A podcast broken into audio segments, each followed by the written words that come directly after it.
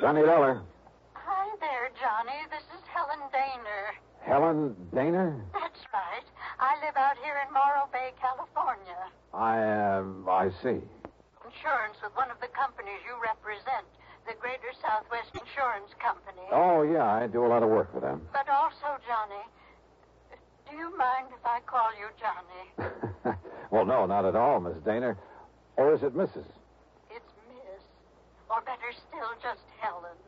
As I started to say, I not only have that insurance, but Johnny, I never miss that radio program of yours where you tell all about those exciting cases you solve. Sometimes I just don't see how you do it. Well, I hope you never find out about the ones I miss out on. But now, Miss Daner. I don't think I've missed a single one of your programs. Good. I'm your most loyal listener, and I think you're wonderful. Well, thanks. And that's why I'm calling you instead of the police about this. Well, look, Miss Daner, I. Oh? Yes. Calling about what? Johnny, if the police weren't able to nab them, isn't that what you say, nab them? Yeah, sure, but go on. Well, Johnny, these terrible people might suspect that I'm the one who told the police about them. What people, Miss Daner? And if that happened, well, I guess you can just imagine what they might do to me. Well, who are these people you're talking about, and just what is it they're up to? All right, Johnny.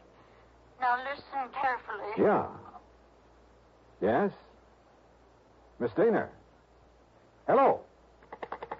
Hello. Hello. Hmm. Oh. Come on now, Dollar. Don't be a sucker for a. And yet.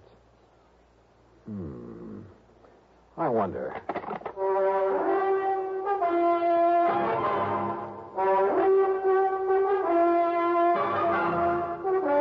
Bob Bailey in the exciting adventures of the man with the action packed expense account. America's fabulous freelance insurance investigator. Yours truly, Johnny Dollar.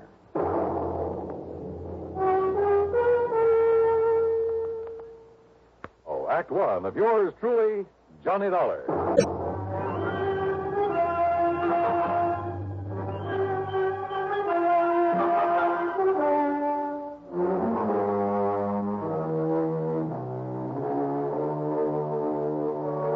Expense account submitted by Special Investigator Johnny Dollar to the Greater Southwest Insurance Company Home Office, Los Angeles, California.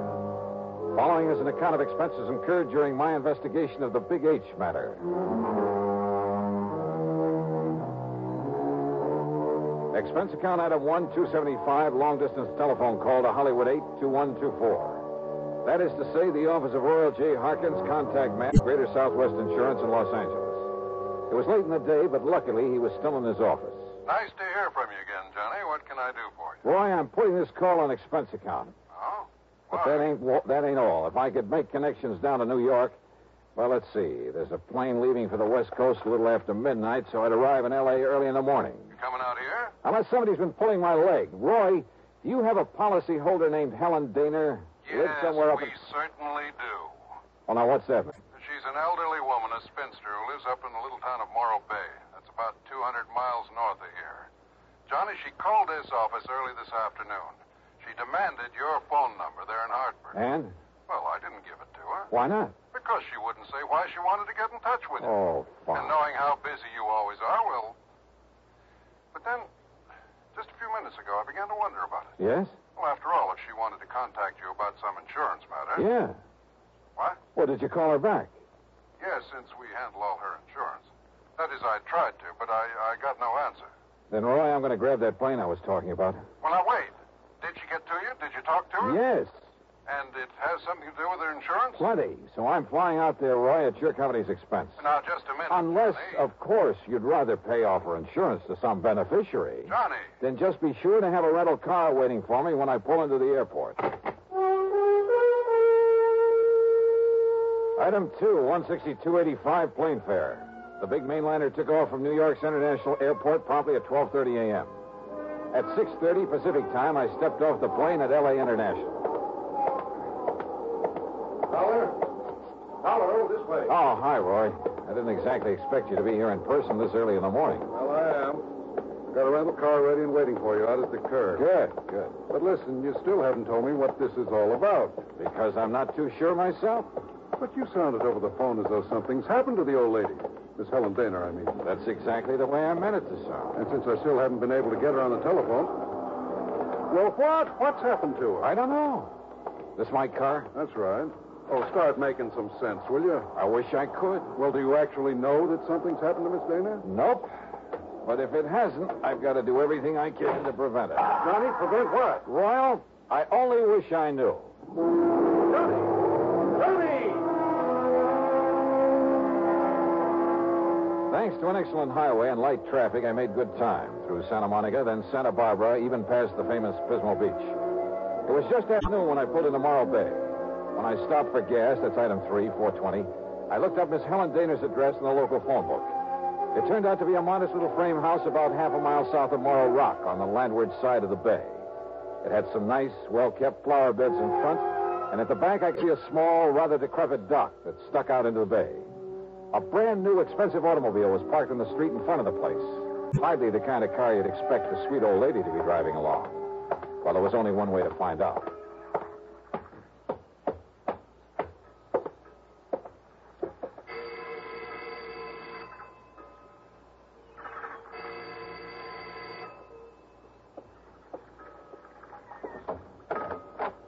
Yes? Miss Helen Daner? No, I'm Bessie Dana, Helen's sister. And who are you, young man? Johnny Dollar. I'm from Hartford, Connecticut. Is your sister? Oh, yes. I've heard Helen speak of you. You're an old friend of hers, aren't you? Well, yes, I guess. Won't you come in? Well, is she here, Miss Daner? Well, she ought to be back from the market any minute. The uh, market?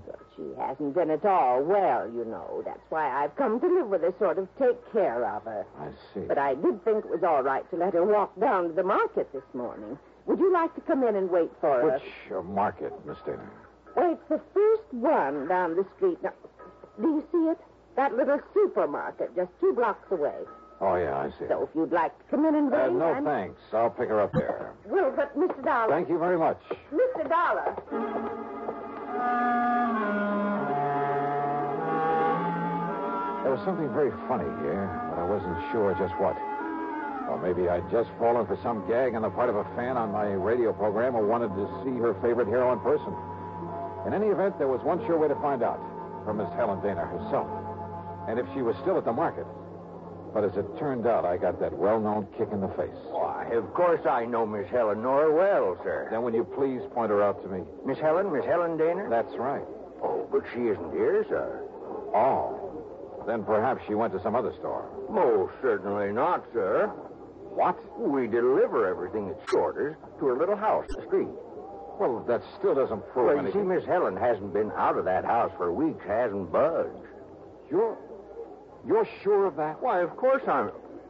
Why, why, what's the matter, sir?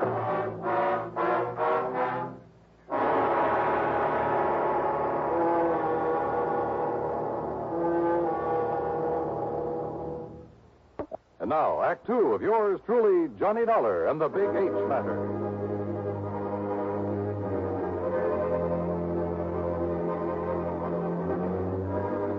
If old Miss Helen Daner, who telephoned me in Hartford, asked me to come out here to Morro Bay in California, if Miss Daner hadn't budged from her little house in weeks, why had her sister told me she was at the market? Could all this somehow tie in with the people, the terrible people she tried to tell me about on the telephone? I jumped into my car and drove back to the little home on the bay.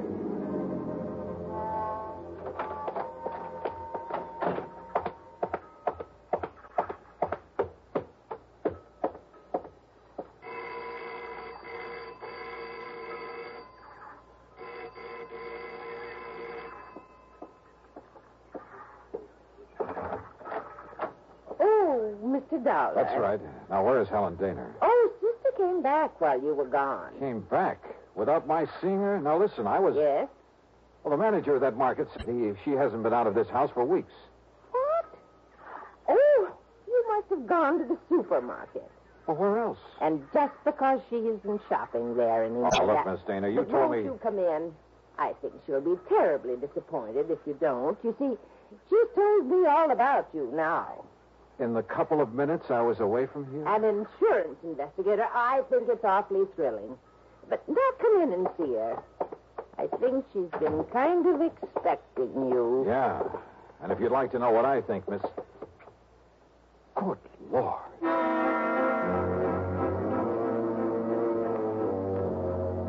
In the middle of the tiny living room was a heavy open armchair.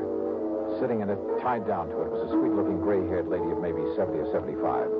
A handkerchief was lashed tightly across her mouth, and the eyes behind her old fashioned steel rimmed glasses were filled with tears and a look of utter despair. I swung around to her so called sister and was struck by two things. She seemed to have suddenly lost about 20 years. Her face wore an unpleasant smirk, and in her right hand was a 38 aimed at me. Don't move, Mr. Dollar. This gun is not only loaded, but cocked, and it has a hair trigger. Stand perfectly still because it'll be right in the middle of your back. So, while I take away your gun. All right. Now, sit over there in that chair against the wall. You better do as I say, Mr. Dollar.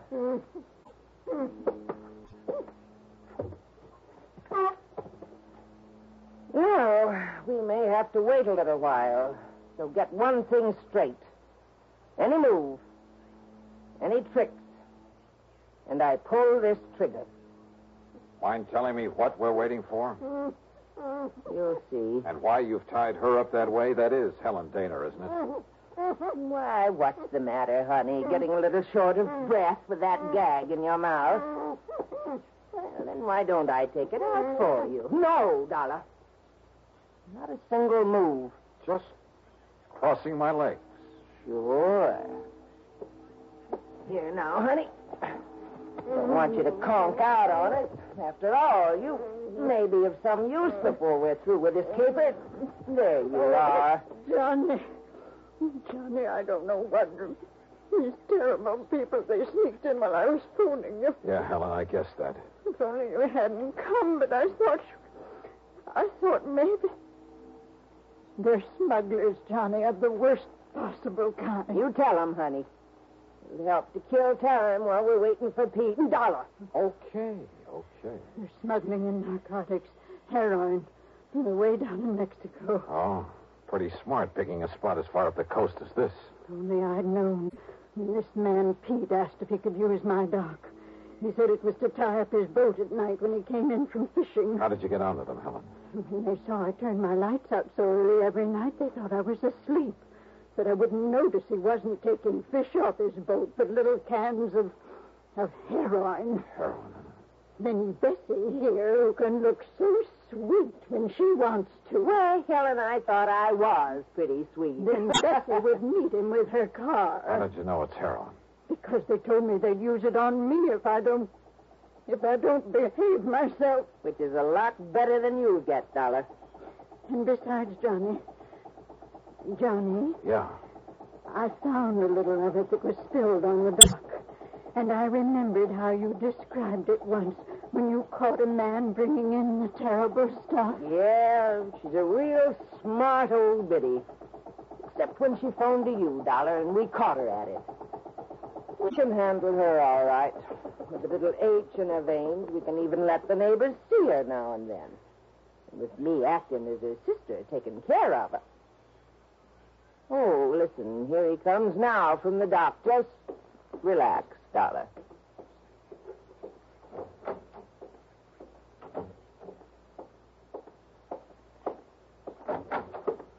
Well, well, what a charming little party. Johnny, this is Nice work, Bessie.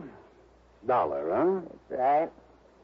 You want to take care of him, Pete? So you made the mistake of coming out here. Believe me, mister, it was a mistake. I said, are you going to take care of him? Why, of course, right away. We don't want him lying around here. Which is to say, Dollar, we're going to do something I haven't thought of since the old days in Chicago. You and I are going to take a little ride. Well, Act Three of yours truly, Johnny Dollar. Take a little ride, huh? That's right. Chicago style. Exactly, Dollar. Oh, Johnny, don't you see what that means? He's going to take. All right, all right, honey. Just keep out of it. No, I won't. Pete's going to kill him. and That's I... right. Now shut up. Oh, now, just a Dollar. minute. Sit down. And Bessie, be sure you keep the gun on him. Don't worry, Pete. If I had a silencer, though, I'd get rid of him here and now. Has it occurred to you, Pete, that I may have left word with them that if I'm not heard from, Now, don't try to be cute, Dollar. Sure, it occurred to me. And I dismissed it. For the simple reason that you couldn't possibly have had any reason to know what you were getting into out here. So forget it. What are you going to do with him, Pete? Well, whatever it is, we'll have to wait till after dark when this one horse town closes up for the night. Well, then what? Well, I've got to be sure that Dollar's body won't be found until I, Shut up. until we're through with this operation. That means a week or. Wait, I got it. What, Pete? Up on Cayucas Beach. Cayucas. Yeah, uh, the little town five or six miles north of here. There's a big pile of rocks, a big cave in them. Nobody'd ever think of looking in there. So, as soon as. Oh, what are you doing? just digging out a cigarette, if you don't mind. No, sure, go ahead. But this is one time the condemned man won't enjoy a hearty meal. Johnny, Johnny, isn't there anything? To think I got you into this. told you to shut up. Listen, I told you. Oh, Oh. no, you don't.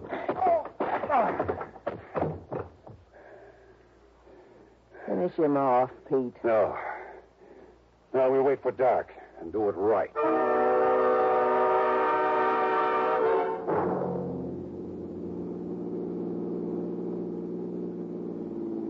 I guess he had really slugged me, because by the time I fully came to, it was night. I was in the back seat of a car driving along the highway beside the ocean. Pete was at the wheel. Beside him, leaning over the back of the seat, watching me, was Bessie, and the 38 in her hand was aimed straight at my head. You're sure the old lady won't be able to work herself loose, Bessie? I'm sure. We'd had any sense, Pete, we would have brought her along in this ride, too. It saved us a lot of trouble. They... Oh! So you've woke up, Dollar. Yeah. Yeah. Now, Uh, Just stay put in that back seat. Any funny business? Now, I said any funny business. Just. Just trying to dig out a cigarette. Stay back in that seat. Yeah. Yeah. She didn't take her eyes off me for a second, or the gun either. As clumsily as possible, I struggled with a pack of cigarettes, rolling and squeezing it, and hoping the tobacco was plenty dry. Then, having apparently failed to pull out a cigarette, I turned the pack upside down over my hand. Yeah, the fine tobacco poured into it.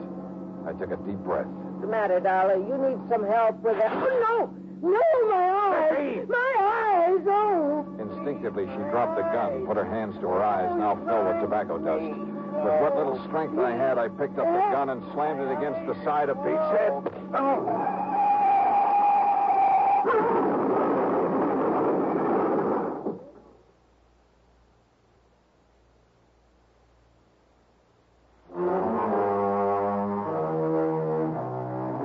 It was a commercial trucker driving one of those big interstate trailer jobs who pulled off the highway to give us a hand. Yes, somehow those boys are always around when you need them. And he used his head. When he found my credentials in my pocket, he saw the whole picture in a flash. So he hailed down the first police car that came along and turned both Pete and Bessie over to them. Miss Helen Diener? Bless her heart. The spunky little old character was tickled pink to be involved in the whole thing. Yeah, she just can't wait to go to court and testify against those two.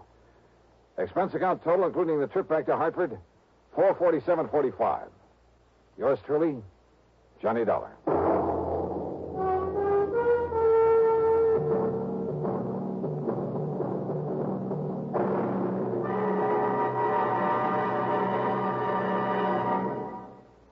Now, here is our star to tell you about next week's story. Next week, well, so help me, it's the wildest case I ever got messed up with.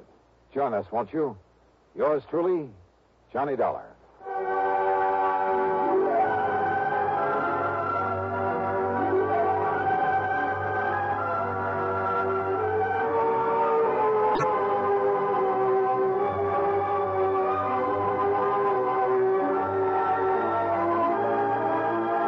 Yours truly, Johnny Dollar, starring Bob Bailey, originates in Hollywood and is written, produced, and directed by Jack Johnstone.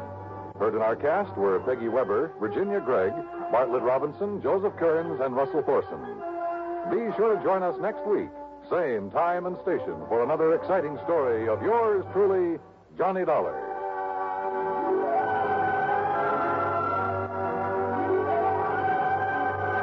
This is Dan Coverly speaking.